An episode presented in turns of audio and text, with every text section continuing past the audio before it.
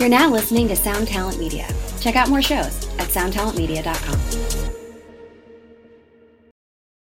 Does Monday at the office feel like a storm? Not with Microsoft Copilot. That feeling when Copilot gets everyone up to speed instantly? It's sunny again. When Copilot simplifies complex data so your teams can act, that sun's shining on a beach. And when Copilot uncovers hidden insights, you're on that beach with your people and you find buried treasure. That's Microsoft Copilot. Learn more at Microsoft.com/slash AI for all. Find a fresh take on a fall getaway to Wilmington, North Carolina and beaches. Enjoy hiking trails in a state park, fresh seafood with a side of live music, and fall festivals galore. Then live it up along the Riverwalk in Wilmington's historic downtown. With three island beaches, Carolina, Kure, and Wrightsville, and a vibrant downtown, you get the best of the Carolina coast all in one place. Plan your fall getaway at WilmingtonandBeachesVacation.com. Hey, what's up, everybody? Welcome to a fresh episode of the podcast. Today I'm talking to Michael from Tonetuga Effects, and we get off in the weeds. Don't worry, we do eventually talk about guitar stuff, but we got to get through some conspiracy theories first. It's just the way things go sometimes. It was a great chat. Michael's a great conversationalist, and we recorded about 40 minutes of additional content over at Patreon. Yeah, so if you like these kind of conversations, if you enjoy these chats, over on Patreon for just five bucks a month, you can help support the show and get additional content every week delivered to your ears. Kind of like this, right in your podcast player. It's wonderful. It's a wonderful technology. So yeah, you can check that out if that's a thing you like to do. It helps keep food on the table and keep the lights on and keep the content flowing. And that's what it's all about. So if you dig that, it's over at patreon.com slash tonemob. You can check it out and see if it works for you. All right, without further ado, let's get right into this episode. Boom.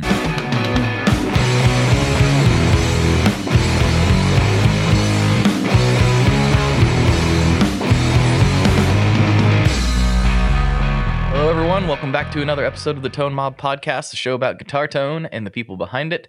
I'm your host, Blake Weiland, and with me today I have Michael Virella of Tonetuga Effects. What's happening, man? Hey, uh, not too much, Blake. Thanks for having me. Really appreciate you, um, you know, squeezing me into your schedule. Oh yes, well, I'm glad we were able to do it. Sorry, I had to bump you back a couple hours. I was, I was on an unexpected phone call, so, it, but it was good. You know, I was, uh, I, I was here at um at 11 a.m. and I was like, I haven't gotten the email from this guy yet. I wonder if, you know, are we off for today? And then I realized that you are in Portland, right? yes. So it's three hours behind you. Ah, I gotcha. I gotcha. Sorry about that. I probably should have. no, no, it's my fault. clarified that. But um, yeah, well, thanks for coming on the show and hanging out. This will be a good time. I know we've we've messaged back and forth quite a bit, and uh, I think I think this is gonna go well. A, our mutual friend uh, Devin Whitaker for hooking us up. That guy is amazing. Yeah, I I loved his his podcast with you. It was fun. Um, and you know, I've been listening to your podcast for a while now, and Devon is the first guy who's been on there who I personally know. And so I said, "Hey, man, it seemed like a lot of fun. You know, I, how do you get on?" And he said, "Oh, you just just ask."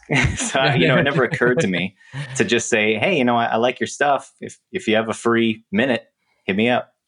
I mean, that's yeah, that's really it's that's it's as simple as that. You know, I'm I I've I've tried to get you know like a lot of different people on, and you know, ninety nine percent of the time, you know, if I get like a, a artist that I really like or something, it almost never goes through their management, which is funny because that's what the management is supposed to do.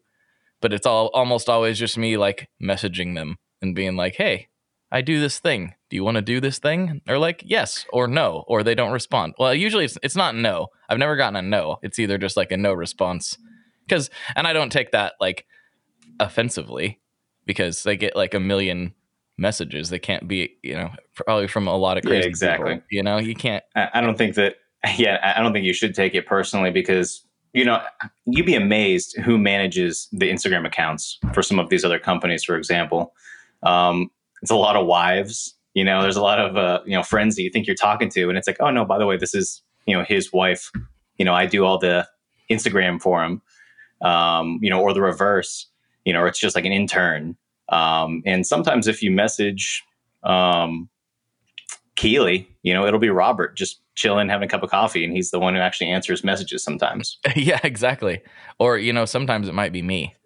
Not not at Keeley, yeah. but on some of these other companies' Instagrams, it might very well be me that you're talking to. It is possible but uh, that's a that's a, a part of what I what I do in the day to day. I have a handful of guys that I help out with that stuff because I'm going to start time. every new. I'm going to start every new Instagram conversation with Blake question mark and just see what happens. They'll be like, "Who are you talking? What are you talking about?" this is Carl at Electro Foods. Why are you?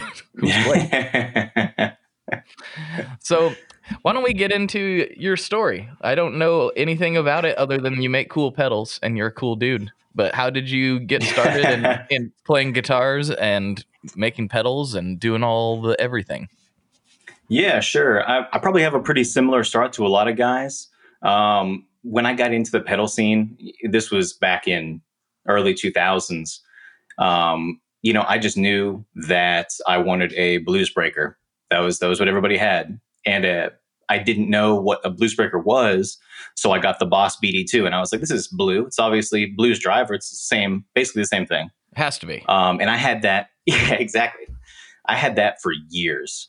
Um, and I remember when I went to high school, uh, it died. And I think I was like a sophomore or junior in high school and it died. Um, and as a summer job, I was working in a machine shop. And, um, you know, the company I work for now makes makes industrial controls. And uh, you know, I asked the guys in the shop. I said, "Hey, can you guys you know open this up and show me what to do? Can you save it? You know, I don't want to spend another whatever sixty bucks to get another one." Uh, you know, they opened it up and there was nothing inside. It, it's just a handful of components, um, and I was just amazed that you know, it wasn't as magical as I thought it was. Um, you know, you imagine you're going to open it up and it's just going to explode with with pieces, and there's a bunch of huge science going into it. And, um, you know, they showed me how to fix it and I got it going. And from there, yeah, it was kind of like I got addicted to it. Um, I had to buy non functioning pedals off eBay um, or Craigslist. You know, people will advertise them as, hey, this doesn't work anymore, or this is dead. You know, so it's five bucks or, or 10 bucks. And I would buy them and see if I could figure out how to fix them, you know, replace a pot, replace a switch. Um, and I would turn them around and sell them back on eBay um, or on Craigslist. And that was how I paid for my textbooks during college. Oh, there you go. Nice. And uh, yeah, it was, uh, it pretty pretty solid turnarounds. Uh, you know, it's not buku money, um, but you know, it was enough. It was definitely supplementing my my job. Um, so you know, I I did that for a long time, and um, you know, the internet was already huge by then. And nowadays, you can learn anything on the internet. Uh, and so I use it as a resource to figure out, hey, what does a tube screamer uh, schematic look like? You know, what? Okay, what are they doing with this? Oh, how is that different from, you know, my old blues breaker? What's what's going on different in there? And you know, open them up, see what you could change, and and see how you can make them different and unique. And um, you know, I, I, made a few designs, um, made some small custom stuff just for myself, and um, it wasn't until let's see, Reverb started in like what 2013, 2014, somewhere in that ballpark. Um, yeah, like they started right somewhere. around the same time I did. I feel like maybe just a little bit before. Oh, really? Yeah. Well, so when that opened up, it was that was a game changer for me because now I had access to stuff I'd never heard about before. Um, it, it used to be you'd go to a show and you look at somebody's pedal board and you say, oh, you know, I know what all those pedals are. Um, you know, they're all Boss pedals or they're all Electro-Harmonix pedals. Um, and you get really interested in, okay, let's see what what did they do differently than the other people, and you kind of you know learn tips and tricks from other builders without them really teaching you. You're just kind of seeing what they were thinking about when they were doing it, um, and obviously what they tried and what worked you know, ended up being kind of like a staple in their version of whatever circuit they ended up doing. So I made uh, a handful of fuzzes and a handful of um, you know drives and, and, distortions, and put them all on reverb. And the ones that sold the quickest I made five more of each of those. And I said, okay, are, are these the ones that are going to be popular? And I put them on there. And when they all sold, um, I cut out the ones that didn't sell as well. And I said, okay, now let me make 10 of these. Um, and let's see if these still maintain some some level of um, you know interest in the market. And this is probably over the course of two or three years. Um, and after these couple designs that I had made had gotten popular enough to, you know, have people actually requesting them from me, um, I said, okay, you know, it's time to let's take the leap and let's try to make this a real brand. And uh, in 2018, um, I started, you know, stockpiling inventory and, you know, taking all the money that I had saved up from selling pedals and, and decided to, you know, give it a real shot. Uh, so 2019 was really the first full blown year, and um, it worked out fantastically. Launched four different models, um, got three new ones that are going to hopefully come out this year. Maybe spread those across the next two years. So it's uh, it's looking pretty good. Do you remember what those first ones that you were, you know, like which ones in the beginning when you were on Reverb did not sell and which ones did? Uh, my first main experiments, because this was a, a pretty easy one to design arounds. There's so much documentation on this pedal. Um, I made like 14 different versions of the Big Muff. Mm-hmm. Uh, and you know different artwork on each one um, hey let me make one that sounds kind of like this or let me make one that sounds you know kind of jack white-ish or let me make one that sounds uh, david gilmour-ish and every single time i made one and i advertised it as being a david gilmour sound it it would just sell instantly online um, and i tried to make the artwork interesting I, I, don't know if you're familiar with the the one we make the prism mm-hmm. um, but it was one of those first models that I made that it it sold really well. Um, but the other ones, you know, some I tried to make sound like absolute garbage because there was a time, and I'm sure you remember this, when the popular fuzzes were the ones that sounded like putting a fistful of glass in the garbage disposal. You know, I like still the, like the disgusting too, so. fuzz. I know it is. It's still very popular. Uh, you know, and so I went through a phase where I said, okay, I'm going to try to make just these disgusting fuzzes um, but you know, they never really performed as well a, as I'd hoped they would. Um, so the ones I stuck to were the ones that just, you know, they, they have a natural calling. everyone loves the Pink Floyd tone. It's true. It's true. Everyone loves Gilmour. Very, very few so, people. I, I have set, ran into a couple people that weren't fans of his sound, but it's very rare. I think he has a pretty. I want to meet those appeal. people. I don't. I don't want to meet those people. those barely human. I don't know. no, they're fine. It's all subjective at the end of the day. So it is. You know, it's it's so different across the board. You know, if you listen to um, some of the new bands that I'm into, are like uh, Royal Blood. Mm-hmm. Um, you know, the lead guitarist or bassist of that band uses ridiculous amounts of just distortion and fuzz and octaves to make it sound like a guitar. For the longest time, I didn't even know that he was playing a bass. Right. Um, and you know, if you make it work for you, there's there's somebody out there who will go for that sounds, guaranteed.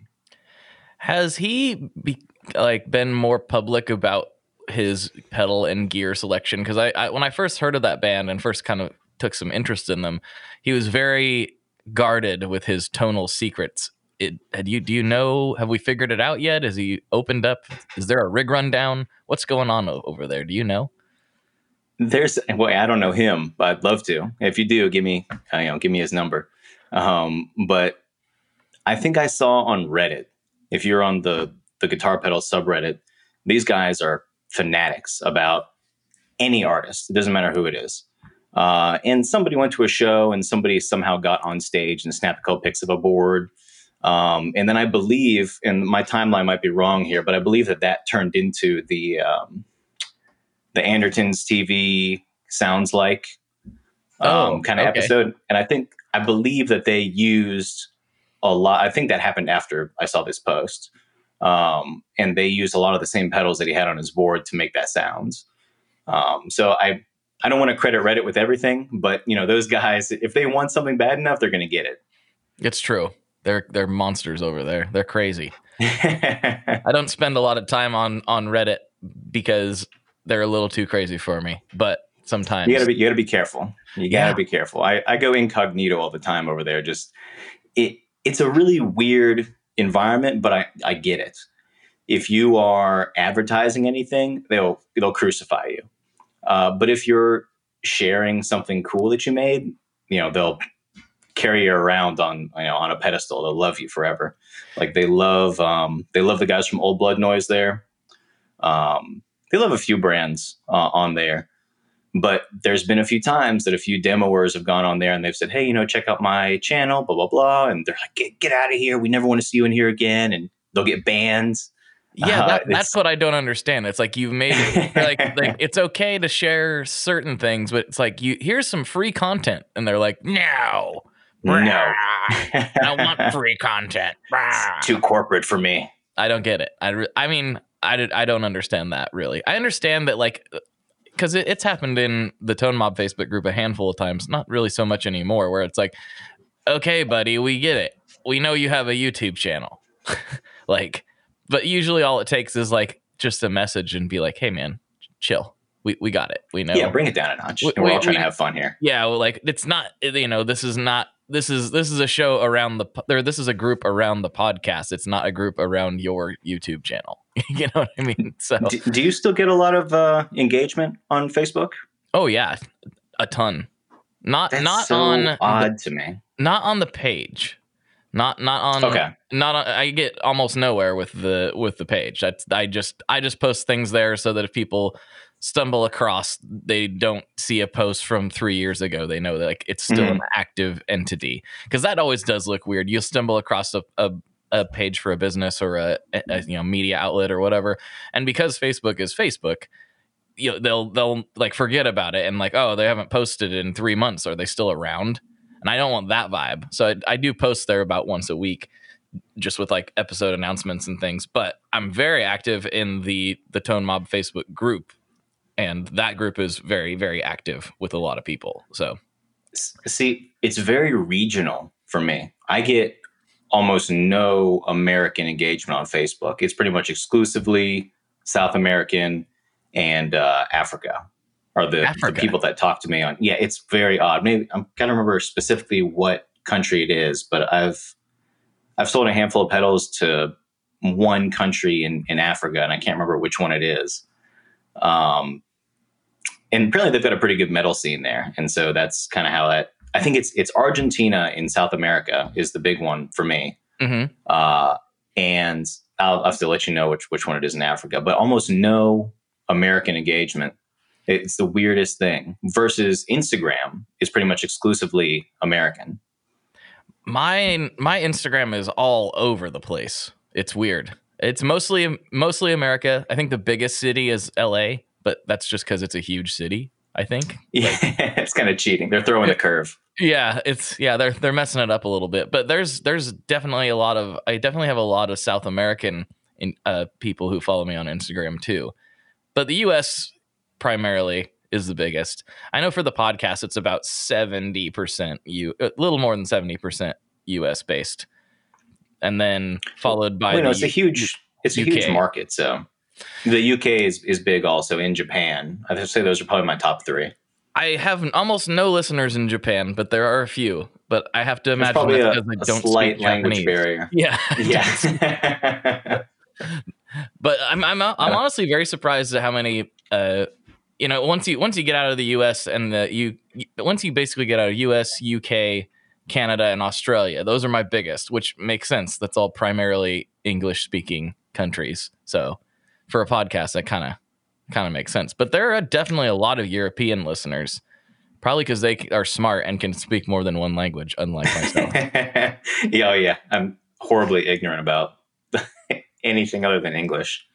I can barely speak English sometimes. So- But no, I would suggest if you want to just have, you know, if you want to make your Facebook experience a little more enjoyable, getting involved in some of the gear groups on Facebook, like my Facebook feed is so much better than most people's. I almost never like engage or if, if I see a politician, I, I'm scrolling by. Like I'm not going to look at that. Do not show me that because you know how it works. It's it's totally based on what you engage with. So I very intentionally engage with things that I want it to show me more of, and then it shows me more of those things. So that's that's kind of nice. Um, it's I, I think also, a lot of people a lot of people's Facebook feeds get clogged with things that make them mad because they spend time looking at things that make them mad. they they spend time getting angry about things. Mm-hmm. You know, there's there's got to be a metric for the amount of time you spent looking at an ad but didn't engage with it. It does. Just it, because 100% does. And the same thing for a post. Be. For a post too.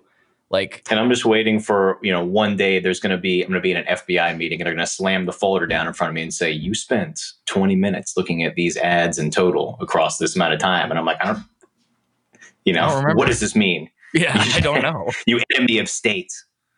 This is this is kind of a funny topic to bring up, but it was something I talked about with Brian Wampler on Chasing Tone here, which is another podcast. There's so many hours of me flapping my gums on the internet. This is almost frightening. They're gonna do like voice recognition software and do a deep fake one of these days. Like you said all these horribly racist things. Like no, I didn't. I didn't say that. What? I don't. It's coming, man. It's oh coming. man. Um, but like we were talking about we didn't know like with google and facebook and all of these things well primarily google and facebook but there's others too they know everything about us. Like there's there's nothing that they don't know at this point, which is kind of creepy. Um, but we didn't know that going into it. You know, they write these terms of service that they can that part of the terms of service is that they can change the terms of service whenever they want to. And so even yeah, unilaterally. Yeah. Yeah, even though you agreed to one thing, you technically agreed to let them do whatever they want. And we didn't know that when we signed up for it but now that information's out there so i feel like it's an important thing to like tell our kids when they start becoming of age and engaging with the internet like listen this is this is what they're doing like it's too late for you and i the genie's out of oh, the bottle. yeah for sure so i'm just well, like you know it's I don't know. I feel like it's weird, a it's a weird thing to talk about on a guitar podcast, but it's been on my mind a lot. It, it's really not um, because I, I see memes on Instagram all the time with hey, anytime I talk about anything, you know, I know Google's around the corner listening to me and they're going to give me ads for that thing. Um, so it, that's already been proven, you know? Mm-hmm. Definitely. It's the only thing that I'm concerned about is they're collecting info on when I use, you know, like my bank or something. Um, you know, they can have my YouTube history. I don't really even care. They, they can have my Reddit history. I, I don't care about that either. But when they start collecting the personal info, you know, things that directly impact with, you know, my ability to feed my family, that's the stuff that freaks me out. And I don't want to get all conspiracy theory, but I do I do love a good conspiracy theory. I do too. um, but you know, I don't know if you listen to uh, Joe Rogan's podcast, but every time he gets on one of these rants, I'm always thinking, man, this guy's this this giant chimpanzee's got it figured out. Right. uh, and uh, I do get a I do get a kick out of some of those episodes. I, I don't listen to it all the time, but but once in a while, I got to throw on and hear and hear him get crazy. You know, you can't buy into it all the time, but just I, I you have exercise a little bit of caution, I guess. I mean, they they just know the amount of hours I've spent looking at guitars that I'm never going to buy on on Sweetwater. You know, they they definitely enjoy that data. you must really like Les Pauls. You spent a lot of time looking at Les Pauls. Yes, I have. You caught me. You yeah. caught me. Yeah, that's the thing, and I'm not really that concerned about it. But I think it's it's something to be. A, I'm not concerned about it for me, uh, but I think it is something to be aware of, and that's not really a conspiracy theory. It is. That's just a fact. That's just what's that's going true. on. that's know? true. And I can tell you one more weird thing. Tell me something uh, weird. You know, I, I like weird. I have.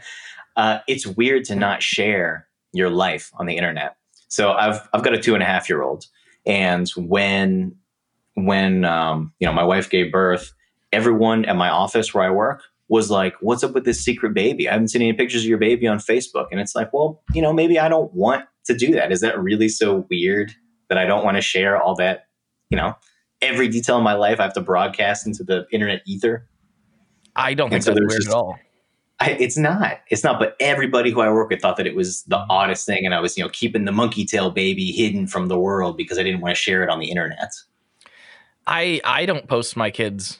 I don't post my kid's face, and that's not because I'm I'm like some famous person. You're like, a little Michael Jackson. Yeah, I'm not. I'm not. I'm not doing that. You know what I mean? On. you know, I, I don't do it. I don't do it for that reason. It's like I know some people, some bigger artists who don't post their kid's face because they don't want their kid to be harassed because it does happen. But it's that's not the reason I do it. The reason I do it is like when they're old enough to start using the internet in the way that we do. I just I, it goes back to that. I want them to know. Like I want them to know that if you're going to post a selfie with this one special filter that everyone's using, they didn't just make that filter that how how old you know the aging filter thing that went around a while ago. They didn't just do that oh, for fun. Man. I do They did- remember that. They did that to collect your facial recognition data. That's We're trying to did- estimate what you're going to look like in future pictures. And yeah, I did it. It was fun. Like I, I did too. I, now I it's mean, out there. but like they did. I just want them to know, like they're doing that to collect that information so they can literally see you wherever you go at some point. Why else would they want that information? I don't think that's conspiracy theory. I think that's it was free, and when you something is free, you know you are the product. That's tend to tend to be how I how, tends to be how I think of it. Anyway, I would say that's generally true. But you know, they didn't have, hey, what are you going to look like in five years? What are you going to look like in 10, 15, 20 years? They just said, what are you going to look like at 60 or 70? yes, You know, if they were collecting, let's, let's see what you're going to look like across all these age spectrums, then clearly they're collecting that for something. Well, I think but, they you just know. wanted to know what you looked like now. They were just trying to get people to send them their faces. Okay, you know, I didn't think about that. I didn't think about that at all, but you know, it's tied to your phone, which is tied to your name, which is, oh yeah, it's, we're done for. we're done for. There is no privacy. If you think you have privacy, that's what I've seen people like like not post certain things. I can't remember what it was. Oh yeah, it was uh, it was about Alexa. I posted something about Alexa, and oh, I, I know what it was. I was like, oh yeah, you can get the podcast on Alexa now, and because I didn't even know you could do that until recently. Somehow, somehow they found it. But and someone's like, I'm not going to put one of those devices in my house to have it listen to me all the time. And I commented as he typed into his iPhone on Facebook. So Yes. you don't have to worry about Alexa if you're carrying around your smartphone all day mm-hmm. long. I mean, to be fair, I feel the same. I'm like, I just don't want one extra listening device. I know this phone that's sitting right by me is hearing everything as we speak, but I don't need a, an additional one. that's, I guess, my my theory. It's probably dumb. It's, It's actually kind of actually- unavoidable too. It you know, if you try to buy anything now, try to buy anything electronic nowadays that doesn't have a microphone or a, a modem in it or, or anything like that that's going to communicate or collect information. It's just not possible. no. Uh, where where are we going with this? We're I don't get know. I in- don't know. I don't know. We go we're- deep in conspiracy theories. when are we gonna get? y- Wait, are you trying to tell me that your guitar pedals have microphones in them, and you're sending Oh, everything oh, to You found me out. You Oh, found me out. for crying out loud! Zuck wants the info. Get Big Zucks. He wants to know. He Uh, wants to know what you're doing. I don't think all of this is necessarily a bad thing. I should say at the end of the day, I don't think that it's like I don't think it's a nefarious plan to undermine anyone. I think it's literally just like, I mean, in a lot of ways, our lives have gotten easier and more, you know, accessible and just more connected because of all of it. And I, I don't really think that it's in Amazon or Facebook or Google's interest to start doing nefarious things because people will start rejecting it. If it came out that that there was something really, really bad going on, like at a dangerous level to the American public, people would stop using it. I think. I think they would. I think that almost happened with Facebook. You know, after they said, "Oh yeah, we're we're definitely collecting your info. When you delete all your stuff, we still have it." And um, you know, if you don't want to use us, good luck. Every every account that you have is somehow tied to Facebook or some other company we own. And the American people were like, "Well, we're gonna, I, I guess, just keep using Facebook then." You know, like Yeah, the but- pitchforks came down very slowly. yeah, it, it. I think that was that was silly in my in my personal experience or uh, opinion because I already knew that, like by that time. You know what I mean? We the information was available at that point. Like if you're getting ads, and it's an ad for a guitar that you just looked at, I mean, duh. You know what I mean? Like, So I, I was just surprised that people hadn't caught on to that yet. So I think people were mad because they didn't know. The general public didn't know. I don't know why they didn't know, but they didn't. So I don't know. I, it probably has less to do, to be honest, it has less to do with collecting Michael Virella's info because that's that's no good to anyone unless I go to run for president and you say, hey, you Google this very specific and odd thing, and I'm like, oh, there's an explanation for that. Then maybe the big folder comes out. But realistically, it's just so they can market you more easily. You know that the whole reason Instagram has business accounts, which I don't know if you have, you have a business account or a personal account. I have a media so, account, which is, or content creator, which is basically the same as a business account as far as yes, so, what it shows you. So if you if if there's two ways you can go on Instagram, there's the personal way or the business way. You know, they have to figure out, okay, which of these posts can I put an ad next to and have the higher percentage of viewership on that ad? Mm-hmm. And they mm-hmm. say, well, obviously the people that are business accounts are trying to sell something. So they are more likely to pay. Um, and therefore they are more likely to have advertisements in them already. So I'm going to put ads next to them. It makes it less intrusive to have two ads in a row than to have just one ad, you know? Mm-hmm. Um, so on the other hand, if you have a personal account, you can still do some kind of promotion with with Instagram. And then as soon as you do that, I think you get put into the same bucket with the business accounts.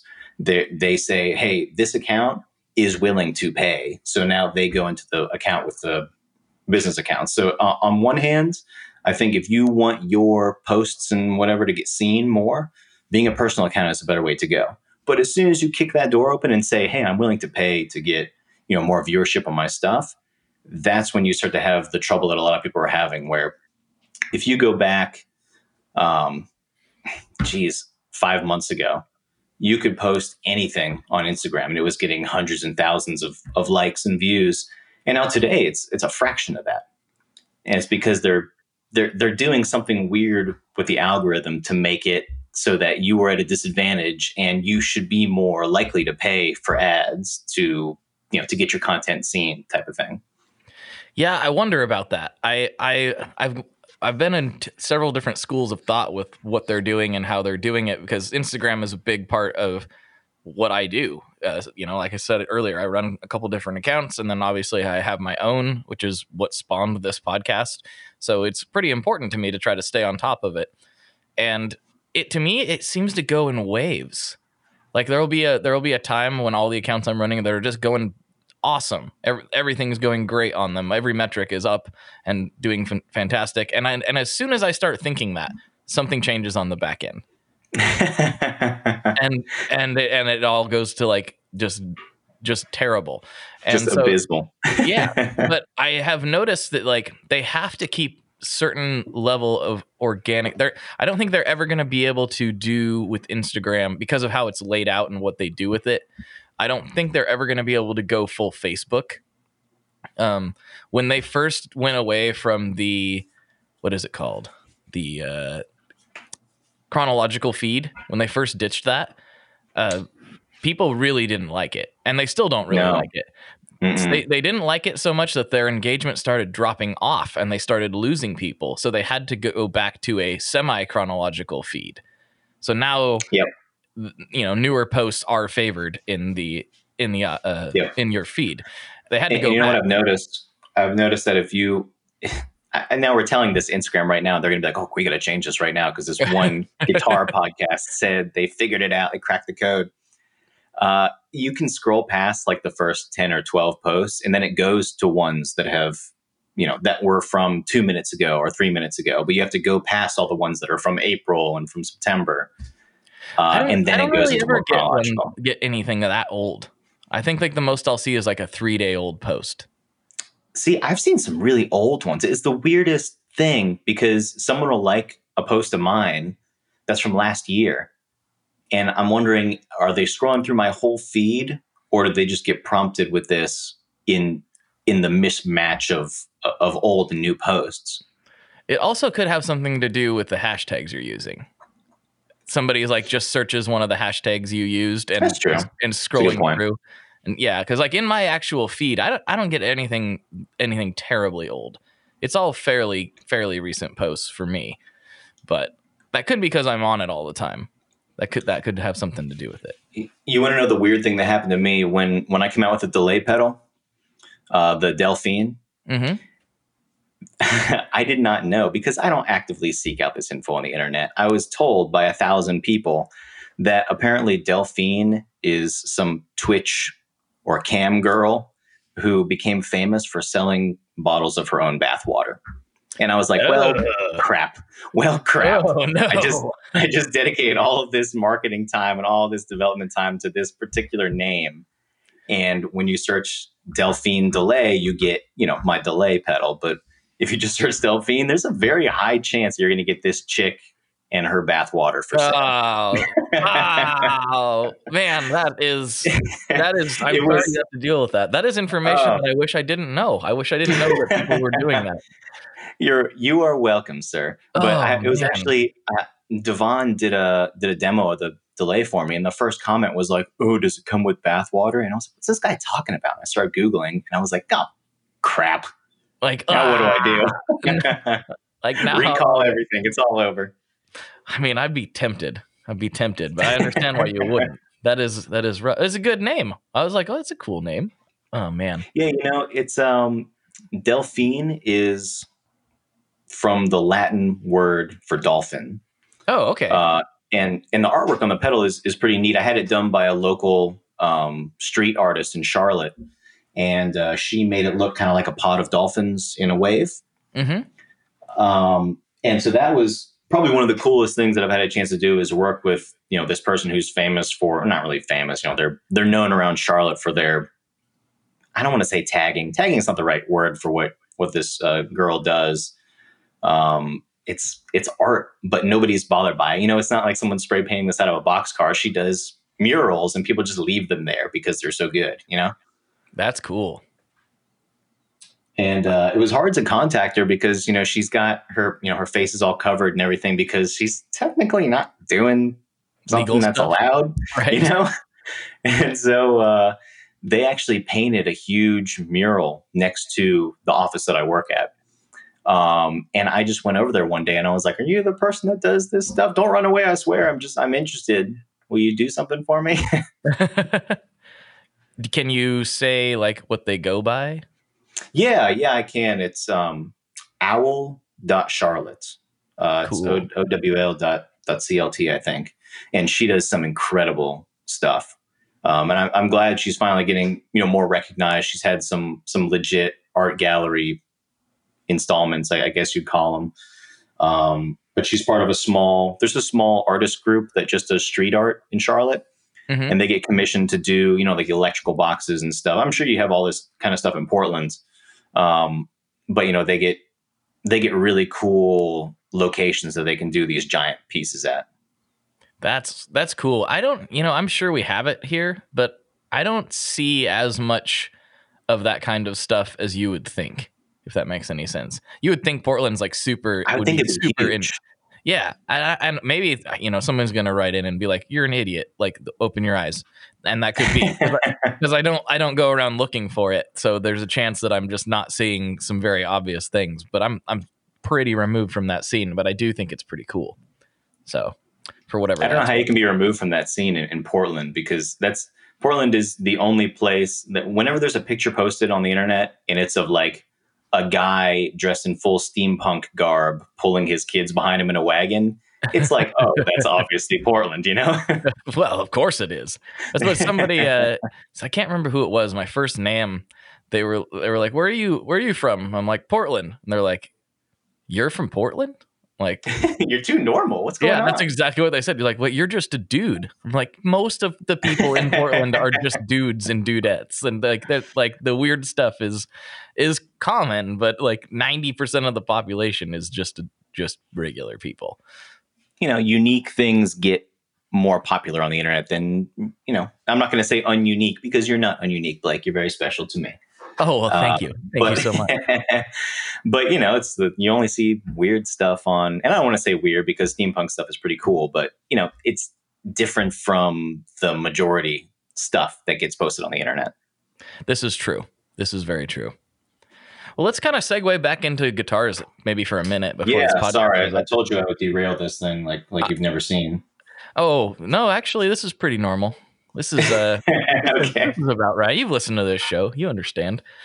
We just had a really super duper on topic one here. Actually, would have been well, it would have been a few weeks as people listen to go th- to this with uh, Jason Rogers uh, from uh, JMR Guitars. We and he edu- educated us on multi-scale and what that Ah. ac- actually is. That was like the most on topic one I've had since uh, probably since Richard Hoover from Santa Cruz came on. So that was a which has been a while. So Yeah. I think people know what they're getting into here. Guitar stuff. Tell me about your like musical stuff. Like you talked about how you got into making pedals, but what about music in general? oh man. Uh, you know, whenever I listen to your podcast or, or really anyone else's, one of the questions everybody always gets asked is, "How did you get interested in music?" or "When did you start playing guitar?" And um, I actually started thinking about it when you had Alec on here from um, from Mask Audio, Mhm. and I was like, "Oh man, I got to start thinking about when it actually happened." And I think I pinpointed exactly when I got interested in music. When I was, let's see, it was 1999 because I had to Google what year it came out. The Matrix came out, Yes. and I was I was in fifth grade, and uh, so obviously I didn't get to see it in the theaters. And one of my friends was having a birthday party, and you know they did the whole oh you know we're going to watch a movie, and the movie that we were going to watch was The Matrix on VHS, and I was like, yes, this is all I've ever wanted. Um, and so we watch it, and if you watch it the whole way through, the end credits. And keep in mind, I'm I'm like nine or ten at the time the end credits is "Wake Up" by Rage Against the Machine, and Oh, yeah, my yeah. brain, my mind exploded, and I that, never heard anything like that before in my entire life. And I vividly remember that Christmas. The only thing I wanted for Christmas was that soundtrack, the Matrix soundtrack. hmm And uh, the first, let's see, on that soundtrack, there's "Rock Is Dead" by Marilyn Manson. There's um, "Du Hast" by Rammstein, and it just opens it opens my you know middle school eyes to wow, there's some really incredible stuff that I've never heard of. That's not mainstream pop that I've only heard on the radio. Um, and I think that was the time that I really started to get interested in in music. And you know, it started off with let's see, it was it was 2000, so I was into like Disturbed and I was into Korn. Um, you know, kind of your your preteen angsty stuff. That's Oh, what I yes. that's what I was into. That's and uh, oh, oh no, that's I was from say, you're just or or nothing. You know. I- you're just like flooding me with nostalgia right now. and uh, and I picked up a guitar for the first time when I was like 15. Um, and I remember it was I still have it actually. Um, is a a BC Rich Warlock, and I bought it for 89 bucks off one of my um, one of my friends on the, the team I was on. Um, and it was it sounds like garbage. I, I love it because it looks really cool, but it is not a is not a quality instrument at all. Uh, I got more enjoyment out of repainting it than I ever did out of playing it. Uh, so that was really it? where uh, I'll send you a picture. It's um I did one of the hydro uh, dip, you know, the Oh. swirly like the JEM Yeah. paint hmm and um, that's actually the same way that I print my pedals. Um, and I did it that way. Well, that was kind of how I experimented with it. Was I said, okay, hey, let me see how I can float this paint on the surface of the water because you can't just put paint on the surface of the water. It needs to um, there needs to be a higher surface tension of the water for the paint to float correctly Okay. you know so you can kind of get into okay uh, i have to add the internet says you add boric acid um, because it's kind of like a laundry detergent additive and it makes the the surface tension higher so you can float uh, you know if you try to float nail polish which is what i tried to do on just regular water it sinks to the bottom um, so you know you raise the surface tension and then you try to dip something in it and it still doesn't stick and you're wondering why well, the temperature of the water has to be very particular also. I find between 80 and 85 degrees um, is the best temperature to get the ink to adhere to the enclosures or to guitars. Um, and so that's kind of where I got my learning curve for um, for how I'm actually you know printing my enclosures now. Because I don't know if you, you got um, one of the Clockwork multi drivers. Yes. Um, and you can see it's it's printed over the edge of the enclosure, which is is pretty cool. It's not it's not easy to do, and it's not always perfect. Um, at least you know the ones that I'm doing now are getting much much much much closer to you know replicable every single time. But you know the early ones were all kinds of jacked up because you have to go at a, a certain speed, and like I said, you can't print when it's uh, right now it's like 40 degrees in Charlotte. Mm-hmm. Um, so I can't work all year round unless I find a way to heat the water. Um, and so I bought a bunch of uh, aquarium water heaters to make the water a certain temperature. Um, I've got I've got the weirdest setup to do it. Um, but I know, had no idea that's how you were doing it, but I I wondered because most people uh, who use like a UV printer, which is kind of industry standard, they they a lot depending on the printer, you can never get it to go over the edge like that. So I was like, huh, how did he do that? Like that's interesting. Like obviously it yeah. wasn't a screen print. That wouldn't be easy to do either. So I've tried that too. I've tried that too, and I had a a local screen printer who was motivated enough to try to see if he could print over the edge and then maybe rotate it 90 and print it again. It just wouldn't line up. Um, it took a, a, long time before I figured out how to do it. And if you see, um, if you Google hydrographics, uh, and you see how they print motorcycle parts, um, you know, motorcycle helmets and things like that. It's like a film, and you can you can buy the film, um, and you can. You know, I'm giving away all my my secrets, but if somebody really wants to figure out how to do it, please do. If you figure out a better way to do it, hit me up, and I'll I'll pay you to teach me how to do it better. Um, there you go.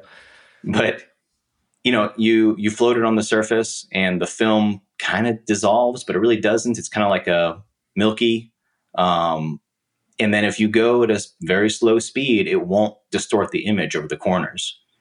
So um, I just you know, realized that we've been talking about this quite a bit, and I know what you're talking about, but a lot of people may not actually know anything about what you're talking about. So maybe we should back up a little bit and yeah, explain sure. exactly what a hydrographic is and what you're physically doing, because we haven't we kind of glossed over all that. Right. So you have a small container of water. Uh, my container is like two feet wide by maybe a foot and a half deep. Um, and it's got like a it's got a frame around it because water is really heavy and it pushes the sides out. Um, and then I have a little frame that I mount. Um, let's see, I have 11 by 17 is one size you can buy. Pretty much any standard size paper you can you can either trim it to size or you can buy it in pre-printed sheets, which I've started doing. Um, from a hydrographics place and you you float this on the surface of water. And the paper is made out of something that dissolves in water. Um, but the ink stays behind. So if you stick your, your fist in it, it'll print onto your hands. Um, and so in, in that way, it'll wrap around whatever you dip into it. Um, so, you know, I, I, definitely recommend Googling it. It's probably going to do a better way of describing exactly what happens. The the best thing I can think is if you start googling for how they print the Ibanez JEMs, you'll get pretty close and get the idea for what I'm doing. Um, the the difficult part is the corners uh, because the corners when you dip them in water, they create kind of like a low pressure zone and they kind of make a little whirlpool. Um, so you have to go at a certain speed so that it doesn't distort the image on the corners. That's uh, it's very. It looks like uh, I don't know if I my hands would be steady enough. I feel like I would just blah, and it would just look like trash. But I don't know. I've never I've actually tried a, it. Yeah, I have made a little jig to make it a little easier on me, um, and the jig has a little bit of weight to it, so it's it's getting dipped at uh, more steadily than I could do with my hands and more accurately than I could do with my hands. Um, but still, it's so dependent on temperature and so dependent on you know the quality of the paper that you get um, you know some places that you buy it from is just not the same.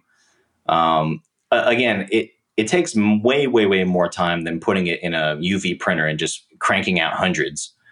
Um, so i'm i'm probably not going to be able to do it forever. It, there's no way that i could do it in much larger mass than i'm currently doing it. But i would like to keep them around as maybe special uh, or maybe um, like a premium version, um, just because it is unique. I don't really see anybody else doing anything like that. No, I haven't. I haven't either. I've not. I've not seen anybody doing or heard of anybody doing that. Really, honestly, that's a that's a first. So that's cool. Probably because it's Im- it's impractical. That's why. That's a good chance. There's a good chance of that. Yeah, they switched to UV being the standard like quite a while ago. I mean, because it's very high quality and it's like you said, much easier, much easier, or not easier is probably not the right word, but much more efficient. That's probably the word. Yeah, there are there are limits to what you can do. Um, you know, I have a printer that will print with white ink. Um, and I thought that would be really cool because I could do a black enclosure with white graphics. But the white has some level of transparency to it. Oh, so it's not yeah, so it's not like when you put it on top of black, it disappears into the black. And so a lot of people ask for these, you know, specific color palettes, and I say I, I can't can't do it with my current way of printing that. So there Mhm. are some color combinations that are not doable, um, which is part of the reason why I like the white on black or the black on white.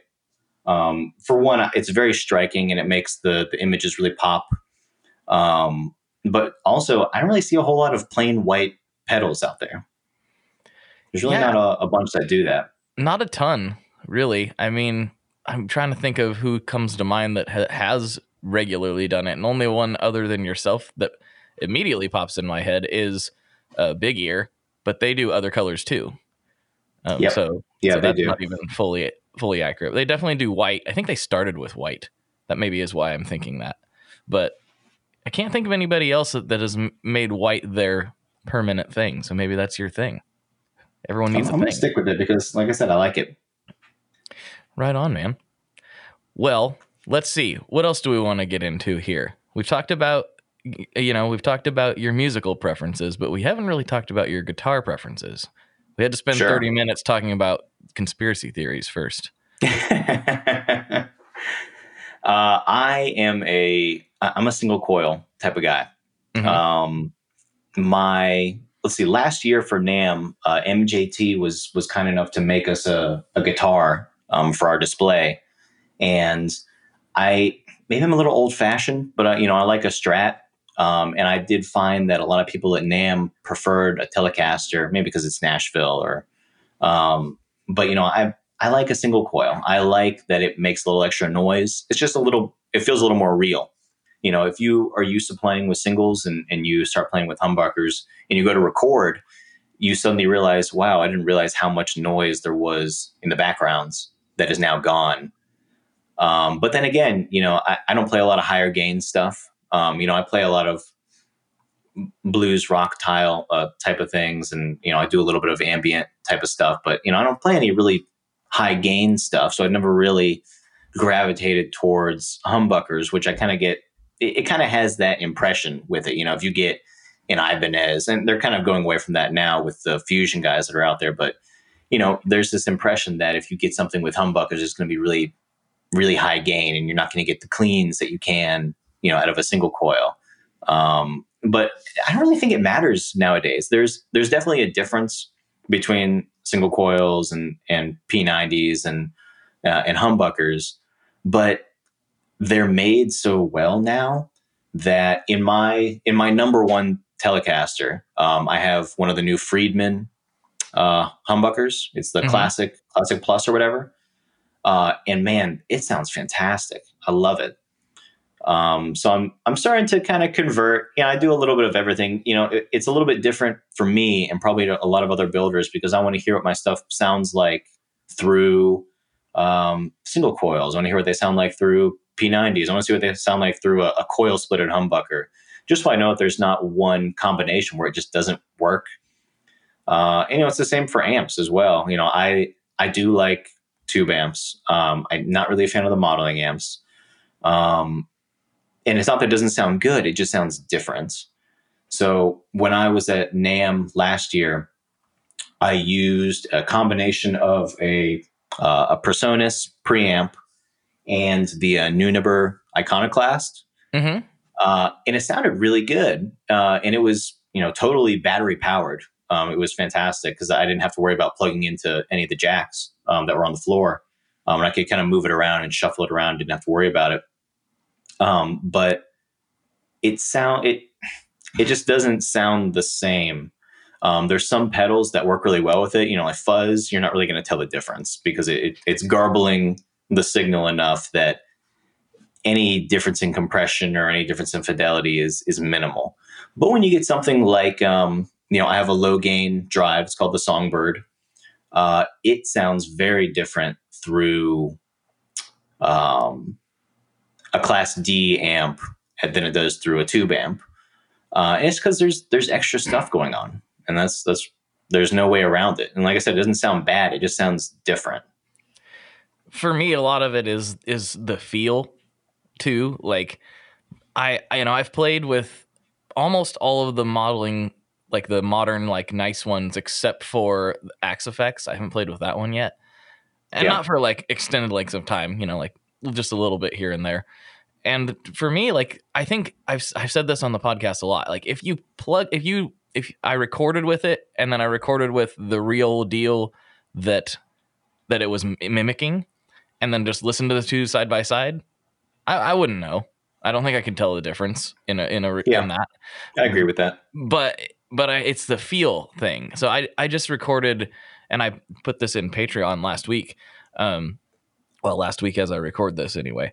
The, I I made a song, an intro song for another podcast, and I have all this stuff, but I was like kind of under a, a bit of a time crunch, and so I just plugged right into my interface, and I never do that. Like whenever Ooh, that's I, sloppy, that's yeah, risky. I know.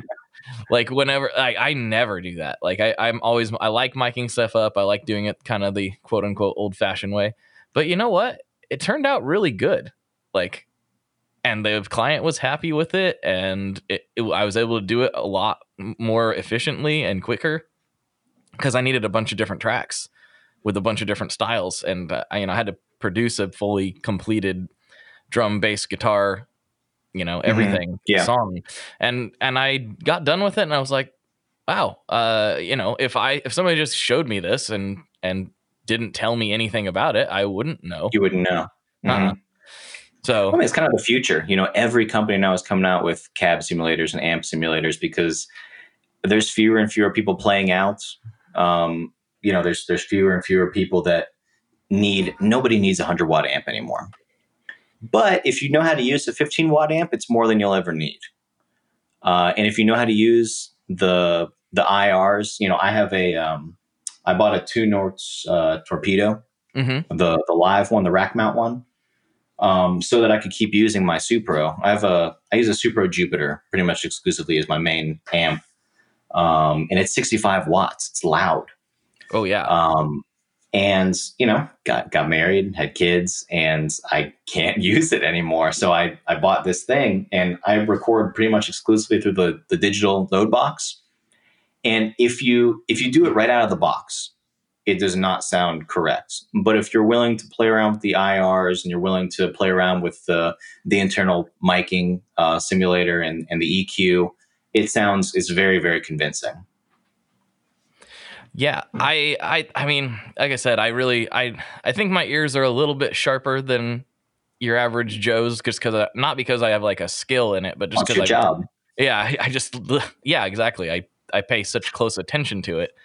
Uh, you know, I, I know some people with super ears. I don't have that. I definitely don't. But I'm just kind of tuned in a little bit, and uh, I just don't think I, things are just really good now. The digital emulations are just really, really good. I even remember the first time Keeley come on a couple years ago, uh, and we were t- discussing this, and he's like, "Yeah, but analog dirt is still where it's at," and I still agree with that.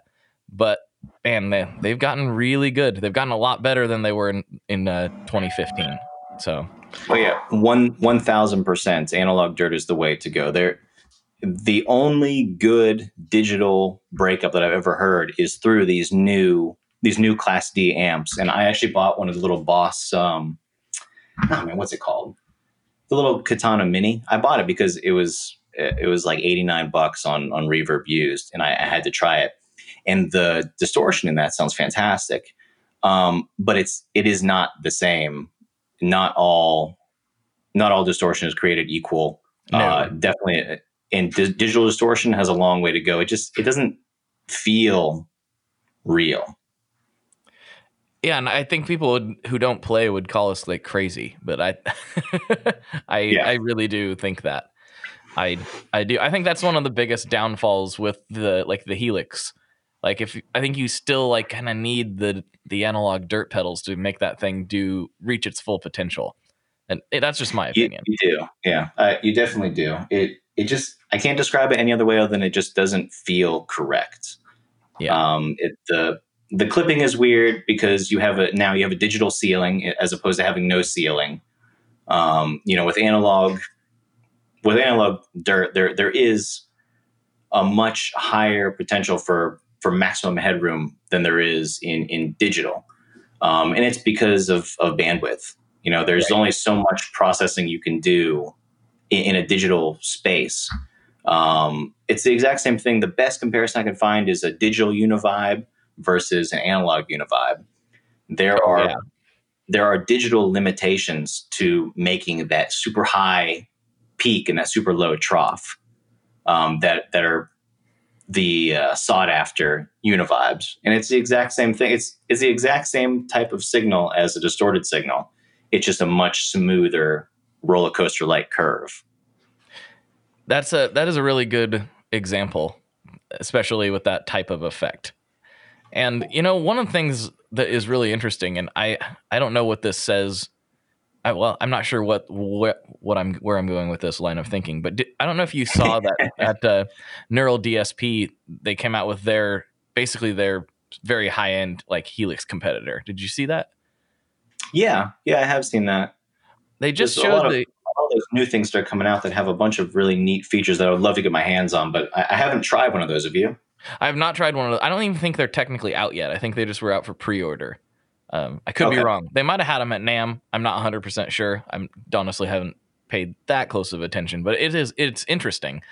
You know, it's interesting to see a company like that that's not as big as Line Six. You know, to throw the, their hat in the ring and and do heavy development in that kind of product because it takes a lot of time and money to make something like that. But I was interested in they showed the guts of it the other day, and if my memory is serving correctly, it's a dual SHARC platform. I, for some reason, had it in my head that it would be something even crazier. Uh, I know SHARC is a very powerful DSP processing chip, Mhm. but it's been So around. Very for- industry standard, yeah. yeah, it's been around for a while. So I was I was actually surprised. I thought I kind of had it in my head that it was probably going to be something else, something I wasn't familiar I think with. I, I see a lot of SHARC stuff. I see a lot of ARM stuff. I still see a lot of FV1 stuff.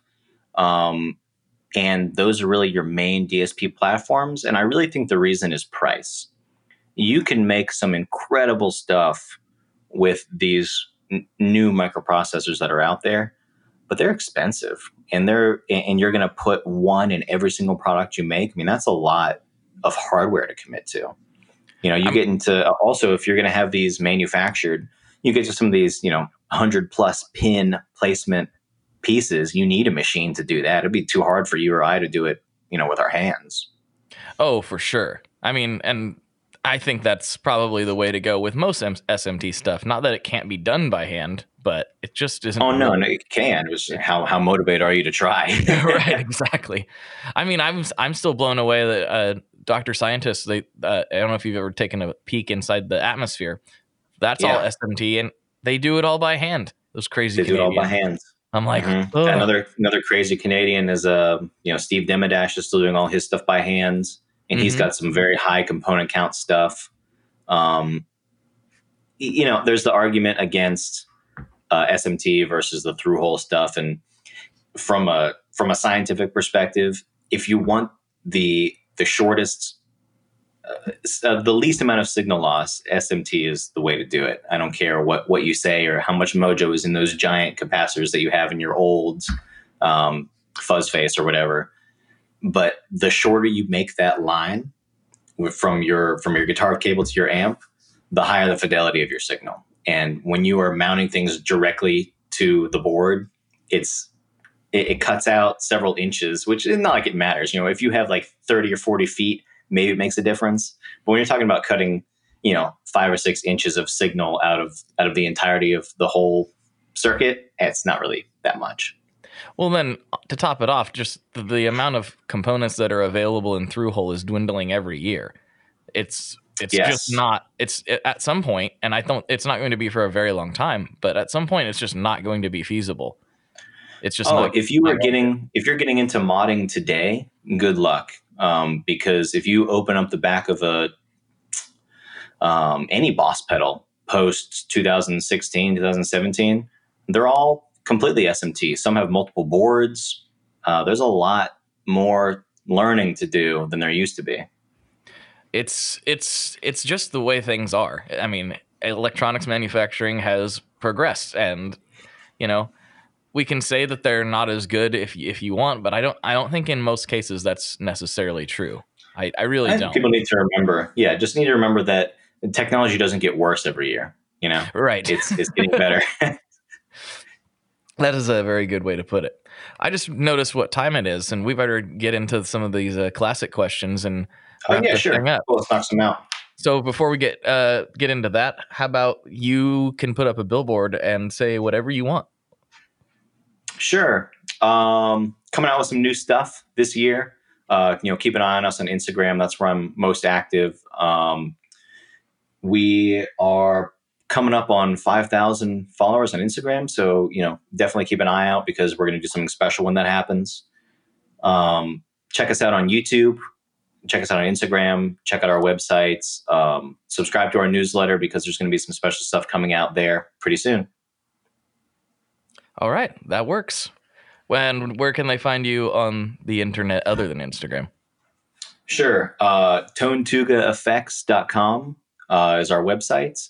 You can also find us on Reverb. Uh, you know, just search for, for the company name, Tonetuga Effects. Um, YouTube. I don't have my own YouTube channel. I, I leave that to the professionals. The, again, just search for the name and, and you'll find our stuff. All right, there you go. Perfect. All right, here we go. So first of the last two questions, what is your favorite boss pedal? Ooh. Um, can I pick the GE7, Mm, the EQ pedal? I think you can. I think you can. best mo- most useful pedal even more than the than the tuner the eq pedal All right, I think I think that's the first time anyone's picked the EQ pedal. I get the it's a classic I get the tuner quite a bit.